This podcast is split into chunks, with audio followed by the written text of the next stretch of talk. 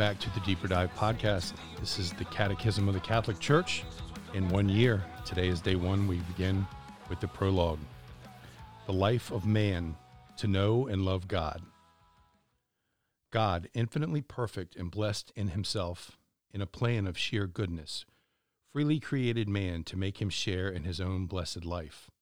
For this reason, at every time and in every place, God draws close to man. He calls man to seek him, to know him, to love him with all his strength. He calls together all men, scattered and divided by sin, into the unity of his family, the church.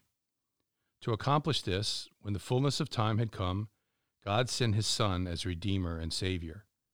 In his Son and through him, he invites men to become in the Holy Spirit, his adopted children, and thus heirs of his blessed life.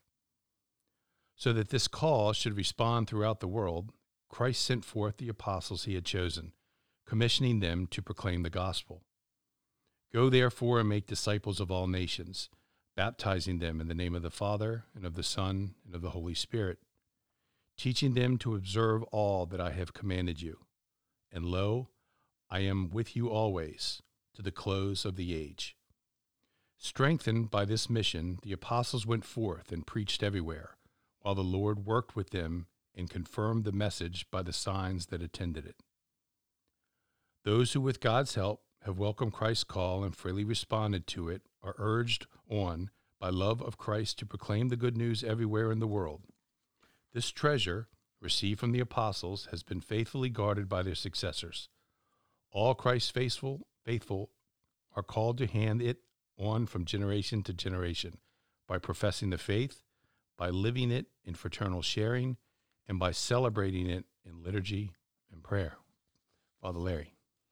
Great. Thanks, Bill. So, in these opening paragraphs of the Catechism, um, we have guiding principles for reading the whole work. And the Catechism is our teaching, it's a catechesis. And um, so, these first these first paragraphs shows us that you know, the first paragraph is remarkable because it provides a summary of the whole faith. Um, it shows the whole of God's loving plan for our creation, our redemption, and our lifting new life of grace, uh, which is shown in these six very elegant sentences. And it shows from creation to the to Christ how we were called to be back, you know, with Him in this uh, call. And um, so we see here. Let's just kind of look at some of these points. Is that that as you said and read that God infinitely perfect and blessed himself, uh, freely created man to make him share in his own blessed life. And so God draws us to him. And the purpose, the purpose of of uh, catechesis is is really to to know Jesus Christ, and it's also uh, his teaching, and, and also to give it to others. And I think this is really the, the the part of this these first couple paragraphs, especially the first one, is that the whole point of this book is that we should have a deeper relationship with God through Christ. And all teaching, you know, all truth comes from Jesus Christ. And the second, it emphasizes the importance of knowing the truths of our faith. Many people today, I think, you know, are Catholic, but don't really know exactly what the church teaches. In this book, the Catechism, clearly use, drawing upon the tradition of the church, teaches us everything that's been passed down to us uh, from the apostles. And thirdly, the aim of the catechism is also uh, the purpose is that we can that we can hand this on to others. So we can't give what we don't know. And so the catechism, this book, as it says in these first in these paragraph, he, he said that the first apostles, um, we know that our faith comes from Jesus to the apostles to us, and that we see very clearly in, in paragraph two that our faith is apostolic. You know, that what does that mean? That it's been handed to from Jesus to the first apostles all the way to us. And one of the most beautiful teachings we have with about our faith, it, it is in, in essence, is not changed uh, for over 2,000 years.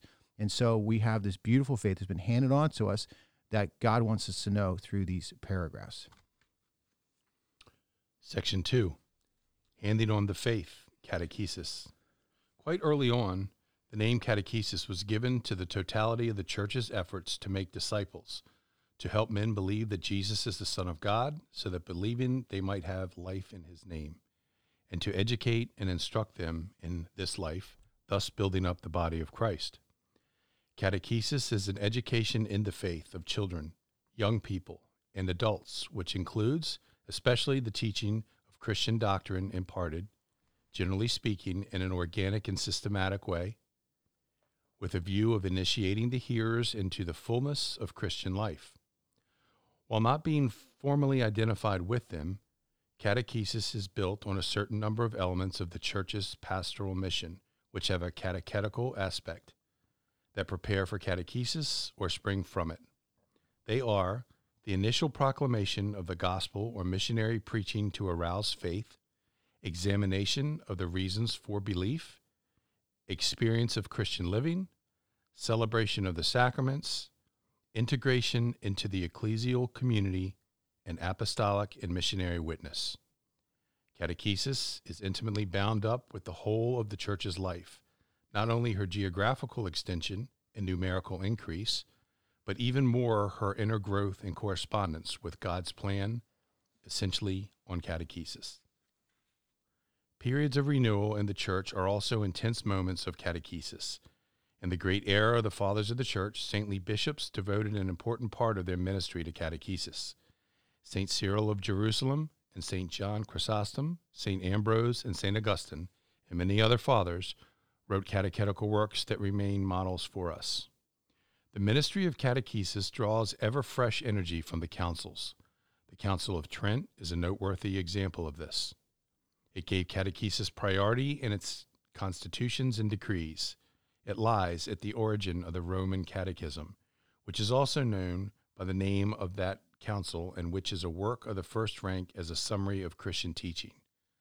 The Council of Trent initiated a remarkable organization of the Church's catechesis. Thanks to the work of holy bishops and theologians, such as St. Peter Canisius, St. Charles Borromeo, St. Turibius of Mongrovejo, or St. Robert Bellarmine, it occasioned the publication of numerous catechisms. It is therefore no surprise that the catechesis in the Church has again attracted attention in the wake of the Second Vatican Council, which Pope Paul VI considered the great catechism of modern times. The General Catechetical Directory of 1971, the sessions of the Synod of Bishops devoted to evangelization, 1974, and Catechesis 1977, the Apostolic Exhortations Evangelii Nuntiandi 1975 and Catechesi Tradendae 1979 attest to this. The, extra, the Extraordinary Synod of Bishops in 1985 asked that a catechism or compendium of all Catholic doctrine regarding both faith and morals be composed. The Holy Father, Pope John Paul II, made the Synod's wish his own, acknowledging that this desire wholly corresponds to a real need of the universal church and of the particular churches. He set in motion everything needed to carry out the Synod Father's wish. Once again, Father Larry. Sure. So in these paragraphs, from paragraphs four to ten in the prologue, in the beginning of the of the Catechism, uh, this section reminds us is that the the importance of catechesis in the building of the church and that uh, this catechism and the teaching is essential for the healthy growth of the church. Um, and so we see here that even from the beginnings of the church, it says quite early on the name catechesis was given to the totality of the church's effort to make disciples, right? And once again, is the purpose of the, this catechism and our faith is to uh, draw people to Jesus Christ and to know his holy truths. And it goes on once again that this is needed at all stages of life and it starts with young young people. You know, parents have to teach their children the ways of faith. That parents are the, the first catechists catechist of their children, but also this is where CCD comes from. We why do why do uh, kids or well actually we don't send anybody right now. It's all remote, but why do we send people to uh, CCD or these things so that they have the proper understanding of the principles of the faith so they can live it right and uh, but also it's necessary for adults, especially those that are coming into the faith. Maybe they come from different faiths and they don't know Jesus. If they want to join the Catholic Church, they have to be catechized. They need to be taught uh, what did Jesus really say? What does the Bible mean? What are the what is the interpretation of the Bible that's applicable to their lives? How does this change my life? How why how did Jesus save me?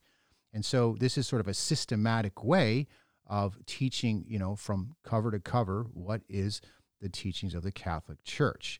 Um, and so the other thing too is it makes this point about the in, in paragraph eight is that periods of renewal in the church are also intense moments of catechesis. Now, I think one of the reasons that we're doing this uh, podcast and this uh, catechism of the year because right now, let's be honest, we are in a, in a in a moment of intense renewal in the Catholic Church. Our church is really in a bad state of affairs where there's a lot of misunderstanding, a lot of division. And division comes when people don't stay faithful to the faith. When you make up your own faith or make up your own way of believing, well, that always that always leads to division. And so, you know, and and during throughout throughout the church's history, it goes on to say that certain saints were instrumental in bringing union to people by saying, no, this is what the church teaches.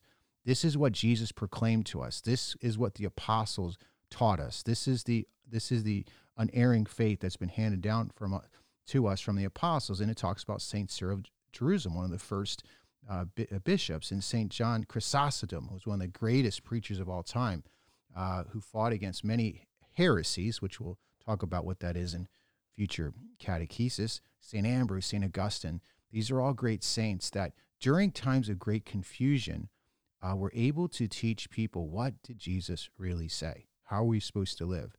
And we, we and a lot of this catechism has quotes from all these saints.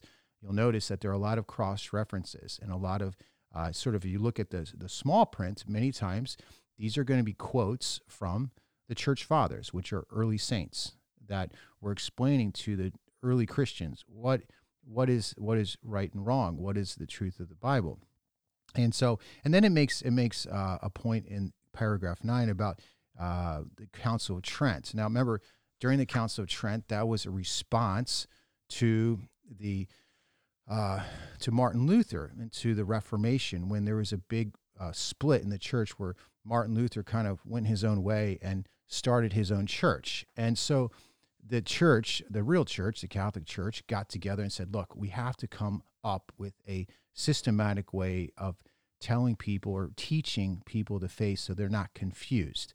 And so it makes this point here in paragraph nine. It, it says the Council of Trent initiated a remarkable organization of the church's catechesis. And so one of the, you know, there have been many catechisms throughout church history. The, the one from the Council of Trent is probably the, was one of the best. And um, but and a lot of the teachings that are in this new catechism, the newest that came from John Paul II in the 1980s, uh, much much of the teachings come from the from the Catechism of the Council of Trent. So remember, there's this organic uh, growth of the Catechism that it gets better and better and better.